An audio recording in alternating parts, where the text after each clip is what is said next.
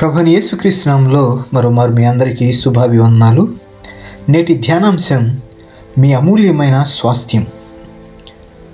భారతీయ కుల వ్యవస్థలో ఉన్నత కులంగా భావించబడే బ్రాహ్మణ సంపన్న కుటుంబంలో జన్మించిన ఆరుగురు సంతానంలో రాజ్ అనేటటువంటి వారు ఒకరు. ఇరవై మూడు సంవత్సరాల వయసులో రాజ్ దేవుణ్ణి తెలుసుకున్నారు అతని కుటుంబం అతన్ని వారసత్వం నుంచి తొలగించేసింది. వారు అతన్ని దాదాపు వెలివేశారు. వారికి సంబంధించినంత వరకు అతను చనిపోయినట్లుగా భావించి తనకు అంత్యక్రియలు కూడా నిర్వహించారు. అతని తల్లిదండ్రులు కానీ సోదరులు సోదరిమణులు కానీ అతనితో మళ్ళీ ఎన్నడూ కూడా మాట్లాడలేదు. కొన్ని వారాల పాటు బెంగళూరు వీధుల్లో తిరుగుతూ తినడానికి కూడా ఆహారం కూడా లేనటువంటి పరిస్థితి. రోజంతా నడిచి రాత్రి పార్కులో పడుకునేవాడు. నూతన జీవితాన్ని ప్రారంభించాడు తాను కనుగొన్న విశ్వసించిన నూతన జీవితం గురించి ఇతరులతో మాట్లాడడం ప్రారంభించాడు. అతని ద్వారా అనేకులు మరి యేసును తెలుసుకోవడం తన జీవితం ఆశీర్వదించబడిందని తను కోల్పోయిన వాటి స్థానాన్ని దేవుడు భర్తీ చేశాడని అతను చెప్పుకుంటూ వచ్చాడు. అతను అన్నిటినీ విడిచిపెట్టినప్పటికీ యేసుక్రీస్తులో అమూల్యమైన ముత్యాన్ని కనుగొన్నాడు. సంబంధ బాంధవ్యాలు మనకున్న అత్యంత విలువైన ఆస్తులు. కానీ ఒక ప్రత్యేక బాంధవ్యం కొరకు మీరు నేను సృజించబడ్డామని ఎన్నడూ కూడా మర్చిపోకూడదు. ఇది అన్నిటికంటే అతి విలువైనటువంటి ముత్యం. దాన్ని పొందుకోవడం కోసం కలిగి ఉన్నదంతయు అమ్ముకోవడం కూడా విలువే అని బైబిల్ ప్రబోధిస్తుంది. అమూల్యమైన స్వాస్థ్యం అనే ఈ అంశంలో ఈరోజు మొట్టమొదటిగా కీర్తన పదకొండవ కీర్తనను మనం ధ్యానం చేస్తున్నాం. దేవుని యొక్క సన్నిహిత సాన్నిధ్యం. మీ జీవితంలో అత్యంత కష్టమైన సమయంలో కూడా మీరు దేవుని యొక్క సన్నిహిత సాన్నిధ్యం అనుభూ అనుభూతి పొందవచ్చు. దావిదు సంక్షోభంలో ఉన్నాడు ఈ సందర్భంలో. పారిపోయి పర్వతాల్లో దాక్కోవాలని కొంతమంది సలహా ఇచ్చారు. అతని ప్రతిస్పందన ఏమిటంటే యహోవా శరణుజొచ్చి ఉన్నాను. మొదటి వచనంలో చూస్తాం. పక్షి వలె నీ కొండకు పారిపోము అని మీరు నాతో చెప్పుటేయాలా అని అంటాడు.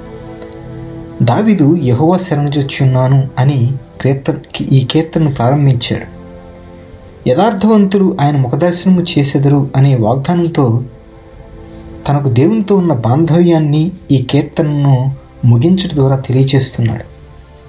దేవుని యొక్క సన్నిహిత సాన్నిధ్యం చిత్రించడానికి దావీదు రూపకాలంకారంలో చెప్పబడిన మాటలను ఇందులో మనం చదువుతాం. మీ తర్వాత చదువుకోండి అది అతని అనుభవం దేవునితో సంబంధం కొరకైన తన కోరిక కీర్తన యొక్క ఆరంభపు ముగింపుల్లో మనకు కనిపిస్తుంది చాలా స్పష్టంగా. దేవుని సన్నిధిలో ఉండడం ఆయన ముఖారవిందాన్ని తిలకించడం అంటే విలువైనది సురక్షితమైనది ఈ లోకం ఇవ్వగలిగేది దానికి మించి మరి ఏది లేదు అనేది మనందరం గుర్తించాల్సినటువంటి విషయం దేవుని బిళ్ళారా రెండవదిగా మత్తైస్వార్త పదమూడవ అధ్యాయం మనం కంటిన్యూ చేస్తున్నాం. ముప్పై ఆరు నుంచి యాభై ఎనిమిదో వచ్చిన వరకు ఈరోజు. ఇందులో దేవుని కుమారుణ్ణి తెలుసుకోవడం వచ్చి కొంతమంది తీవ్రమైన అన్వేషణ ద్వారా యేసును కనుగొంటారు. అలాగే కొందరు ఆయన కనుగొనే ప్రక్రియలో దాదాపు పొరపాట్లు చేస్తుంటారు. కానీ మీరు అమూల్యమైన నిధిని కనుగొన్న తర్వాత మిగతావన్నీ వదులుకోవడం విలువైన నిర్ణయమే కదా? ఇక్కడ గురుగుల ఉపమానంకు వల యొక్క ఉపమానానికి మధ్య ఏసయ్య పర్లోక రాజ్యాన్ని వెతకడం గురించి రెండు చిన్న ఉపమానాలు చెప్పడం చూస్తాం. నలభై ఆరు నలభై ఐదు నలభై ఆరు వచనాల్లో. రెంటికి మధ్య ఉన్న ఒకే ఒక వ్యత్యాసం ఏంటంటే ఒక సందర్భంలోని వ్యక్తి శ్రద్ధగా శోధిస్తున్నాడు. నలభై ఐదు వచ్చిన చూస్తాం. మరొక సందర్భంలోని వ్యక్తి పొరపాట్లు చేసినట్లు అనిపిస్తుంది నలభై నాలుగులో రెంటిలోనూ అపారమైన విలువ ఉంది. అంటే ఓ దాంట్లో ధనం ఉంది మరో దాంట్లో మంచి ముత్యాలు చూస్తాం. రెండు సందర్భాల్లోనూ వాటిని పొందుకోవడానికి వారికి ఉన్న దాన్ని విక్రయించడం విలువైనదే. ఇక్కడే నిజమైన ఆనందం నిజమైన నిధి మరియు గొప్ప విలువ కనుగొనబడతాయి. పరలోక రాజ్యం అంటే రారాజు యేసుని తెలుసుకోవడమే.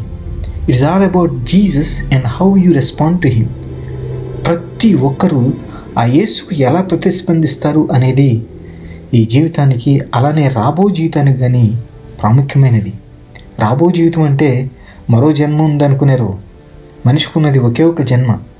ఈ జన్మలోనే ఆ అమూల్యమైన నిధిని అంటే యేసును పొందుకోవాలి. దాన్ని బట్టి నిత్య జీవమా లేదా నిత్య నరకమా అనేది ఆధారపడి ఉంది. మీరు ఈ లోకంలోని చెడులను దారుణమైన అకృత్యాలను చూచినప్పుడు దేవుడు వెంటనే వాటి విషయంలో జోక్యం చేసుకుని ఎందుకు తొలగించడు అని మీరు ఎప్పుడైనా అనుకున్నారా? గోధుమలు గురుగుల ఉపమానంలో సేవకుడు గురుగులు పెరికివేయాలని భావిస్తాడు కానీ అతని యజమాని నిరాకరించాడు. కారణం? తీర్పు వస్తుంది దాని కొరకు వేచి ఉండాలని. మరో మాటలో చెప్పాలంటే చెడ్డవారికి తీర్పు తీర్చే ప్రక్రియలో మంచివారికి ఏ హాని కలగకూడదనేది యజమానుడు అదే దేవుని ఆలోచన. చెడు కార్యాలు దుష్ట కార్యాలు పాపపు కార్యాలు చేసే వారందరి గతి గురించి ఈ సందర్భంలో ఆయన హెచ్చరించడానికి చూస్తాం. నలభై ఒకటి నలభై తొమ్మిది యాభై వచనాల్లో. దేవుని రాజ్యంలో నుండి ఆటంకములకు సకలమైన వాటిని దుర్నీతి పరులను సమకూర్చి అగ్నిగుండంలో పడవేయుదురు అనే మాటను చూస్తాను నలభై ఒకటి వచనంలో. అలాగే దేవదూతలు వచ్చి నీతిమంతులలో నుండి దుష్టులను వేరుపరిచి వీరిని అగ్నిగుండంలో పడవేయదు అని నలభై తొమ్మిది యాభై వచనాలు చూస్తాం యేసు ద్వారా దేవునితో నీతిమంతులుగా తీర్చిదిద్దబడిన మీరు తండ్రి రాజ్యంలో సూర్యుని వలె తేజరిల్లుదురు అని ఆయన వాగ్దానం చేశాడు. మా నలభై మూడో వచ్చిన చూడండి.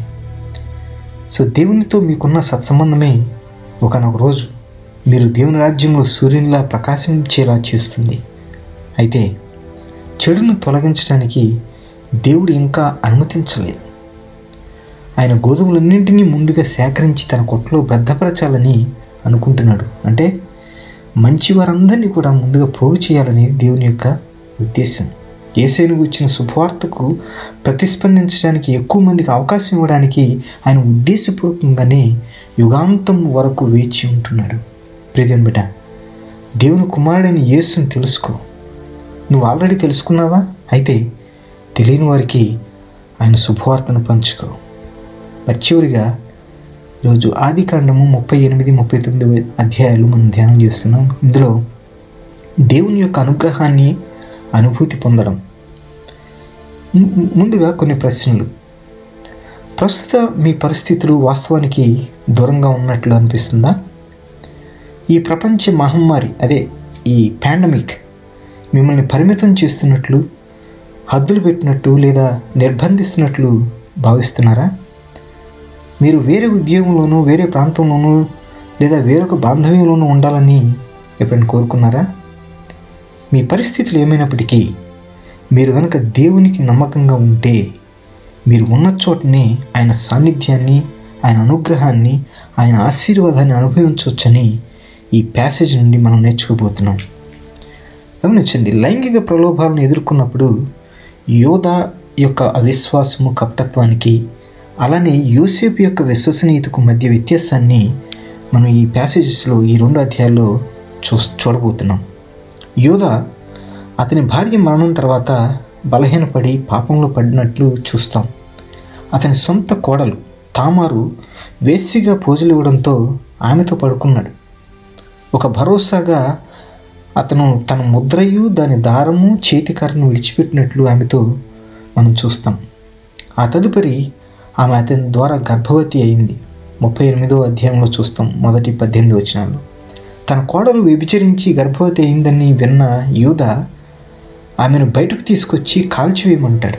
ఇరవై నాలుగో వచనంలో. తర్వాత ఆమె అతను వదిలిపెట్టిన ముద్ర దారము చేతికర చూపించగా యోధ పట్టుబడినట్లు అక్కడ చూస్తాం. తన సొంత కపటత్వాన్ని పాపాన్ని అతడు అతగాడు గ్రహించాడు. ఇరవై ఆరో వచనంలో. దేవుని యొక్క కృప అసాధారణమైంది దేవుని బిళ్ళారా ఈ పాపానికి ఫలితంగా జన్మించిన కుమారుల్లో ఒకరైన పెరెస్సు యేసుక్రీస్తు వంశవాళ్ళు చేర్చబడ్డం అది దేవుని కృపకు సాదృశ్యం. తన కృపను బట్టి సాతానులు చెడు కోసం ఉద్దేశించిన దాన్ని దేవుడు మంచి కోసం వినియోగించాడు అక్కడ. యోధా యొక్క పాపం యోసేపు యొక్క నీతితో విభేదించబడింది. గమనించండి యహోవా యోసేపునకు తోడై ఉండెను గనుక అతడు వర్ధిల్లుచుండెను అని ముప్పై తొమ్మిది రెండులో చూస్తాం. యహోవా అతనికి తోడై ఉండిననియు అతడు చేసినదంతయు అతని చేతిలో యహోవా సఫలం చేసిననియు అతని యజమానుడైన పోతిఫర్ చూచినప్పుడు తన ఇంటి మీద విచారణకర్తగా అతను నియమించి తనకు కలిగినదంతయు అతని చేతికి అప్పగించెను అని మూడు నాలుగు వచనంలో చూస్తాం. తత్ఫలితంగా ప్రభు అతని ఇంటిని కూడా ఆశీర్వదించాడట ఐదవ వచనం ప్రకారం. సో యహోవా యోసేపునకు తోడయ్యుండును అనే మాట ఉంది చూసారు ఈ విభాగంలో పలుమార్లు చూస్తాం సుమారు నాలుగు మార్లు. అయితే ప్రభు మీతో ఉన్నారనే వాస్తవం మీరు శోధనను ఎదుర్కోకుండా ఆపదు. యోసేపు గొప్ప శోధనను ఎదుర్కొన్నాడు. పోతీఫర్ భార్య తమతో పడుకోమని అతన్ని ప్రలోభ పెట్టడానికి ప్రయత్నించినప్పుడు దానికి పూర్తిగా నిరాకరించినట్లు చూస్తాం. ఈ ప్రలోభాలకు లొంగిపోవడం దేవునికి తన యజమాని అయినటువంటి పోతిఫర్కు వ్యతిరేకంగా చేసే పాపమని అతగాడు భావించాడు. అందుకే నీవు అతని భార్యవైనందున నిన్ను తప్ప మరి దేనిని నాకు అప్పగింపక ఉండలేదు. కాబట్టి నేను ఎట్లు ఇంత ఘోరమైన దుష్కార్యం చేసి దేవునికి విరోధంగా పాపము కట్టుకుందనని తన యజమానుని భార్యతో అనెను అనే మాటను చూస్తాం తొమ్మిదో వచనంలో ఆమెతో శయనించడానికి నిరాకరించడమే కాకుండా ఆ శోధనకు దాదా దరిదాపుల్లో కూడా వెళ్ళలేదట యోసేపు. శోధనని ఎలా ఎదుర్కోవాలో యేసేపు మనకు గొప్ప మాదిరిని చూపిస్తున్నాడు ఇక్కడ. శోధనను ఎదిరించడానికి గల ఉత్తమ మార్గం ఏంటో తెలుసా? దాని నుండి పారిపోవడమే. ఈవెన్ అపస్సులైన పౌలు తిమోతికి రాస్తూ ఒక మాట అంటాడు. ఎవరైనా యవనేచ్ఛల నుండి దూరంగా పారిపో అని. సో నీవు గొప్ప శోధనని ఎదుర్కొంటున్నట్లయితే ఇప్పుడు ఈరోజే ఒక రాడికల్ నిర్ణయం తీసుకోవాలి. విప్లవాత్మకమైనటువంటి నిర్ణయం తీసుకోండి. యోసేపులా దాని నుండి పారిపోవాలి. పోతిఫర్ భార్య యోసేపు అంగి పట్టుకుని నాతో పడుకో అని చెప్పి మళ్ళీ బలవంతం చేసినప్పుడు అతడు తన అంగిని ఆమె చేతిలో వదిలి అక్కడి నుండి బయటకు పారిపోయినట్లుగా చూస్తాం. పన్నెండవ వచ్చిన ముప్పై తొమ్మిది పన్నెండు. యోధాతో ఉన్న వ్య- వ్యత్యాసాన్ని గమనించండి ఇక్కడ. యోధ తన ముద్రను దారమును చేతికరను తామారు చేతిలో విడిచిపెట్టాడు. అది అతనికి నేరానికి నిదర్శనంగా కనిపిస్తుంది. యోసేపు పోతీపరు పోతీఫరు భార్య చేతిలో తన అంగిని విడిచిపెట్టాడు. అంటే కావాలని విడిచిపెట్టింది కాదు ఇక్కడ. నిజానికి అది అతని నిర్దోషత్వానికి నిదర్శనమైనప్పటికీ అతని నేరాన్ని నిరూపించడానికి ఆమె దాన్ని ఉపయోగించినట్లు చూస్తాం ఇక్కడ.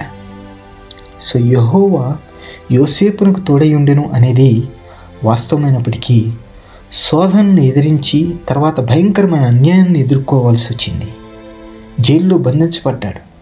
అతను తన స్వేచ్ఛను కోల్పోయాడు కానీ స్వాతంత్రాన్ని కోల్పోలేదు. చెరలో కూడా ప్రభు అతనికి తోడుగా ఉన్నాడు అనే మాటను చూస్తాం. దేవుడు అతనికి దయ చూపించబట్టి చెరసాల అధిపతి దృష్టిలో అతనికి కటాక్షం కలిగిందట ఇరవై ఒకటో వచనంలో. చెరసాల అధిపతి ఆ చెరసాలలో ఉన్న ఖైదీలనందరినీ యోసేపు చేతికి అప్పగించను. వారు అక్కడ ఏమి చేసిరో అదంతయు అతడే చేయించువాడు అని ఇరవై రెండో వచనం చూస్తాం. యహోవా అతనికి తోడై ఉండెను గనుక అతడు చేయనది యావత్తు కూడా యహోవా సఫలమగు చేశాడట. ఇరవై మూడో వచనం ప్రకారం. మీ పరిస్థితులు మీకు అనుకూలంగా లేకపోవచ్చు. కుటుంబ పరిస్థితులు మీరు ఆలోచించిన స్థాయిలో నడవకపోవచ్చు. మీ ఉద్యోగ బాధ్యతల్లో ఆరోగ్య సమస్యల్లో క్లిష్ట క్లిష్టమైనటువంటి బాంధవ్యాల్లో లేదా ఇతరత్ర పరిస్థితులు మీరు చెరలో ఉన్న అనుభూతిని తలపింప చేయవచ్చు. అయినప్పటికీ వీటన్నిటిలో మీరు దేవునికి నమ్మకస్తులుగా ఉన్నట్లయితే మీరు ఆయన సాన్నిధ్యాన్ని అనుభూతి పొందవచ్చు. ఇతరుల దృష్టిలో ఆయన అనుగ్రహాన్ని మీ వ్యక్తిగత జీవితంలో ఆయన ఆశీర్వాదాన్ని అనుభూతి పొందవచ్చు దేవుళ్ళారా. ఇది ఎంతో విలువైన మంచి ముత్యం. ఇది మీ అమూల్యమైన స్వాస్థ్యం. తండ్రి నీతో ఉన్న బాంధవ్యం అతి విలువైన ముత్యం వంటిదైనందుకు ధన్యవాదాలు నాయన. నన్ను ఎల్లప్పుడూ మీకు సమీపంగా ఉంచి మీతో ఉన్న అనుబంధం నుండి నన్ను దూరం చేసే దేనినైనా నివారించగలిగే కృపను అనుగ్రహించండి. ప్రభా పరిస్థితులు చేజారిపోయినట్లు అనిపించిన పరీక్షలు శోధనలు ఎదురైన మీరు నాతో ఉన్నారు అనేటటువంటి మరి నా జీవితంలో మీ ఆశీర్వాదాన్ని అనుభూతి పొందే కృపను అనుగ్రహించినందుకు ఎంతగానో స్థుతిస్తూ ఏసునామను ప్రార్థిస్తున్నాను తండ్రి. ఆమెన్.